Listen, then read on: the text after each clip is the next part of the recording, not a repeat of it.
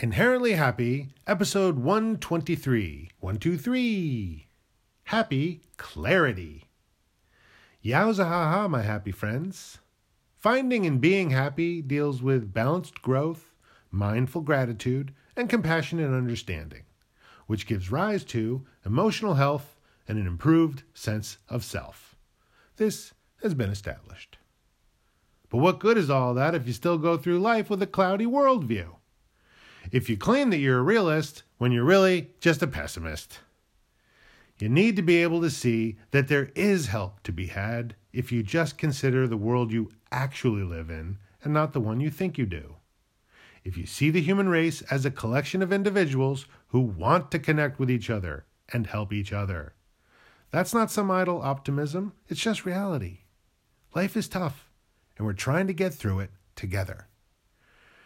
Sure, people try to get the best deal they can, but all that means is that they're willing to cooperate. Let me give you an example. We'll call it the parable of the ski mountain. Let's say you decide to go skiing, so you go to the ski mountain. You see people on skis, and sure, snowboards too. It's a ski and snowboard mountain, but we're not changing the name of the parable, so just go with me here.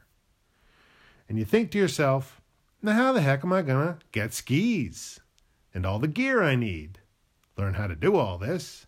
And most importantly, how the heck am I supposed to climb this friggin' mountain? Well, that's a lot of trouble right there for sure. Hardly seems worth it. Might as well not bother.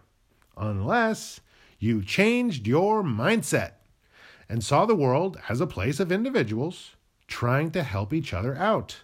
People like you who had the exact same questions.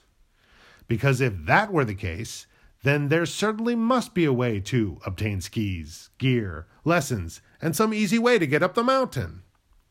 In fact, the second you consider these options, you will magically notice the ski shop, the ski instructors teaching classes, and the wide variety of ski lifts. Things you were blind to just moments before because you were in your own way.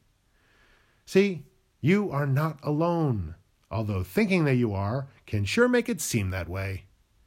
But if you move away from pessimism to actual realism, then you'll see clearly that you want what everyone wants connection and support.